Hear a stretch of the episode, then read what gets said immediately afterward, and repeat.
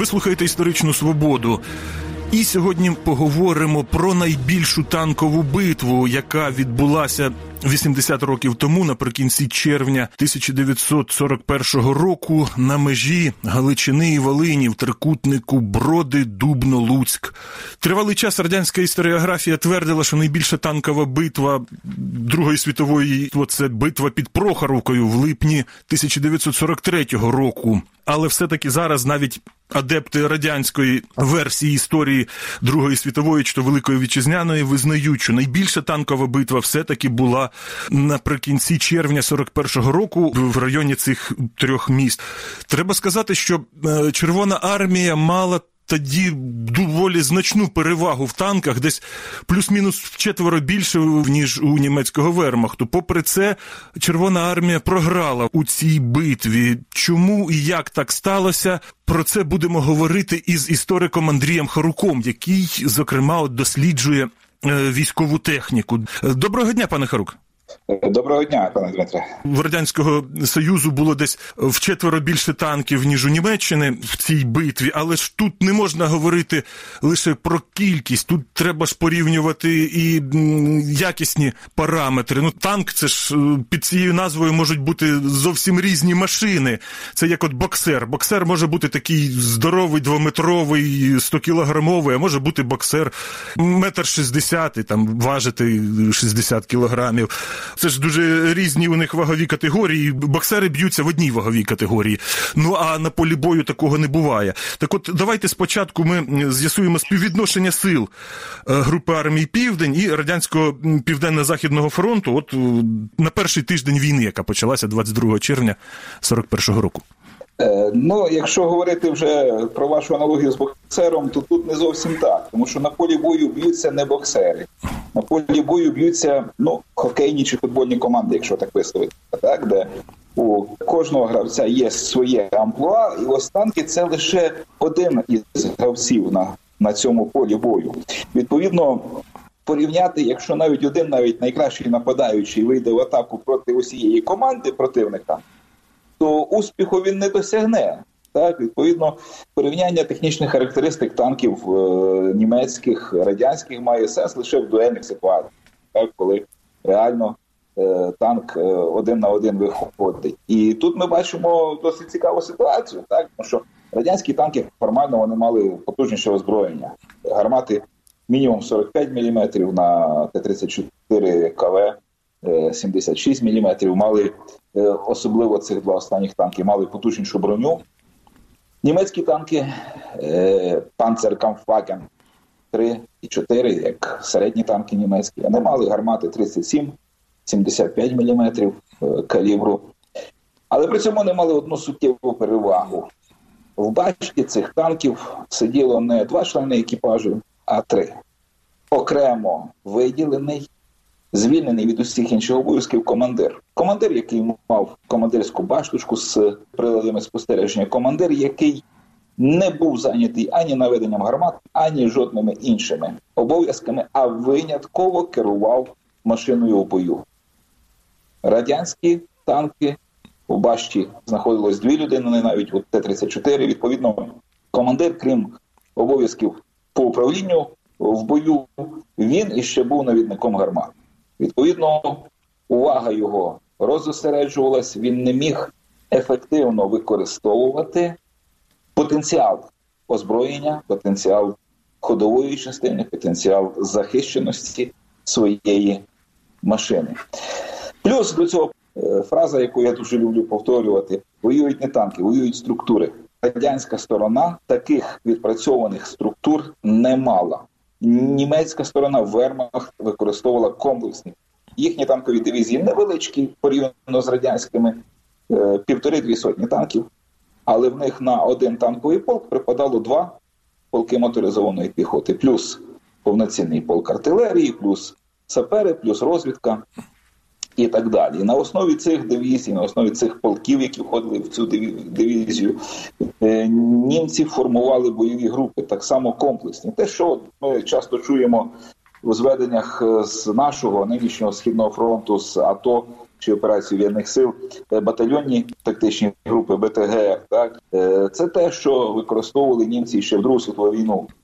Невеличкі з'єднання, які поєднували танки, артилерію, саперів, які мали в бойових порядках авіаційних навідників з радіостанціями, які в будь-який момент могли викликати авіаційну підтримку. Радянські потужні на папері механізовані корпуси, тисяча танків кожному за штатом, мали вкрай мало артилерії, мали недостатньо піхоти, мали недостатньо сил забезпечення.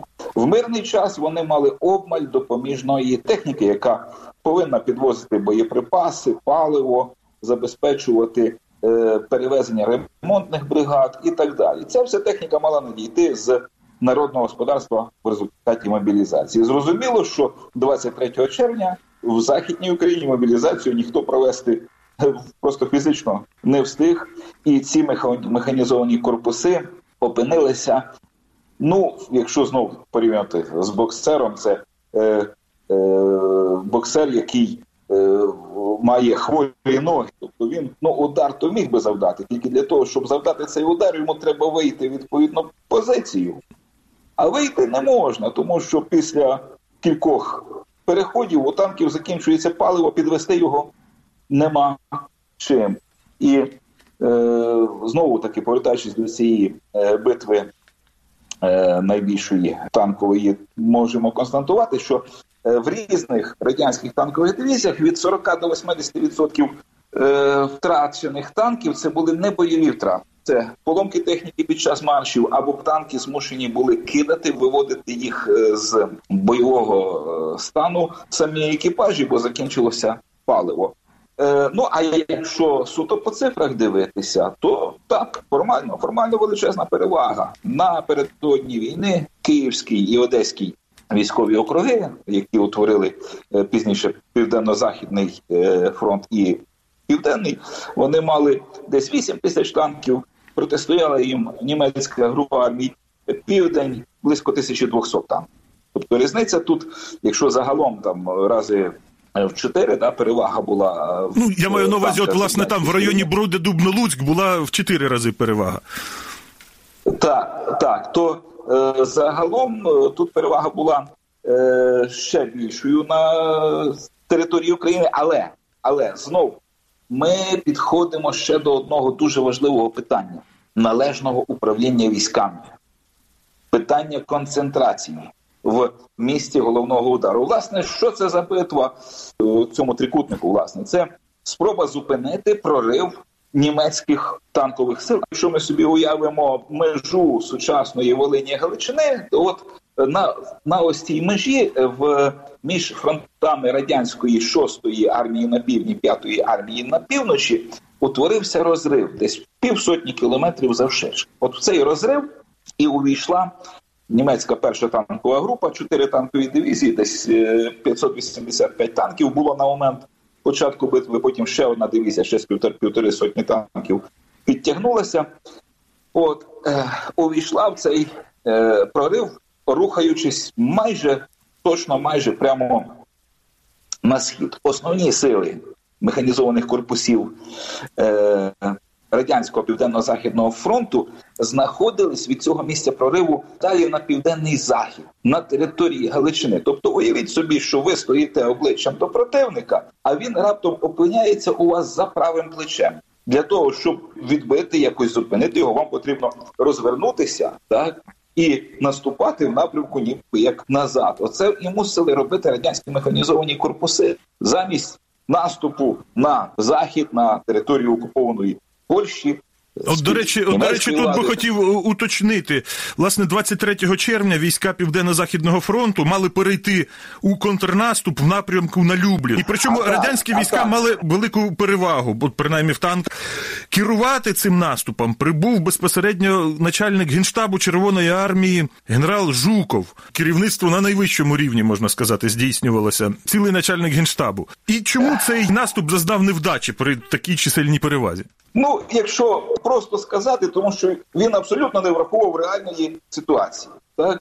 Не можна наступати на противника на, на Люблін, якщо він уже загрожує твоєму тилу. Тобто радянські механізовані корпуси замість наступу на захід змушені були розвернутися приблизно на північний схід.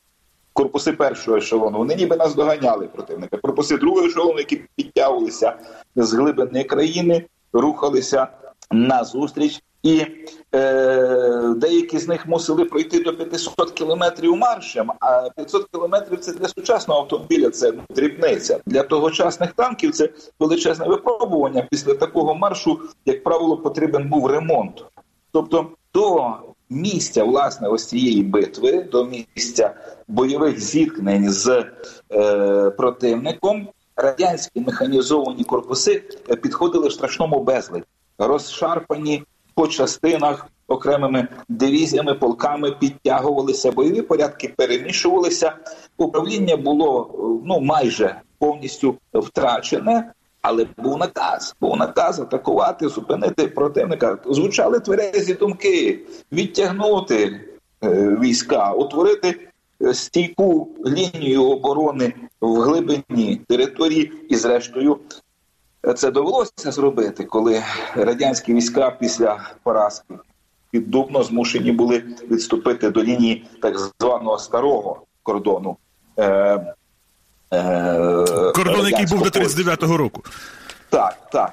От. Але річ у тім, річ у тім, що до цього відступу в цьому трикутнику були перемелені механізовані корпуси Південно-Західного фронту. Ну, скажімо, я цифрами не буду навантажувати, але, наприклад, восьмий механізований корпус, який за штатом повинен був мати понад тисячу танків, з цієї битви вийшов, маючи сорок три танки.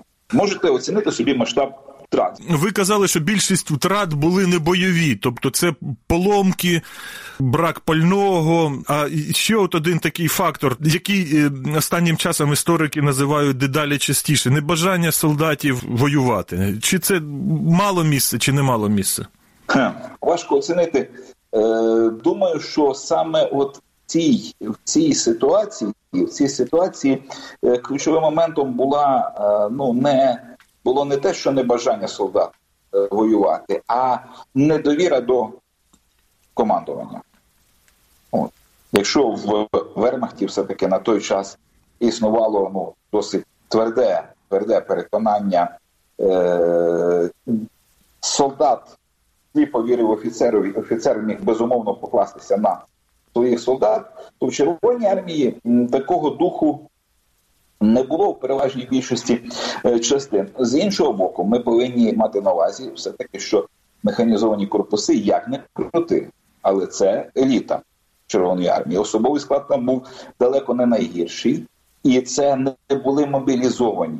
Це були військовослужбовці, е, строк... тому що мобілізацію просто не встигли провести. Військовослужбовці строкової служби, які вже е, принаймні ну, кілька місяців е, мінімум перебували е, на службі, пройшли е, таку-сяку підготовку, хоча, звичайно, не дотягували е, до е, рівня е, німців е, вермахту. Але, власне, от в цій ситуації, в ці перші дні війни говорити про те, що е, ну, якимось чином е, солдати там кидали зброю чи розбігалися, на мою думку, це не було вирішальним все-таки чинником. Здача в полон – це все-таки наслідок була непродуманого, нерозумного, нелогічного керівництва, коли частини потрапляли в оточення, а не стільки свідомих дій, да, небажання солдат воювати. Принаймні, в цій конкретній ситуації, де зійшлися в бою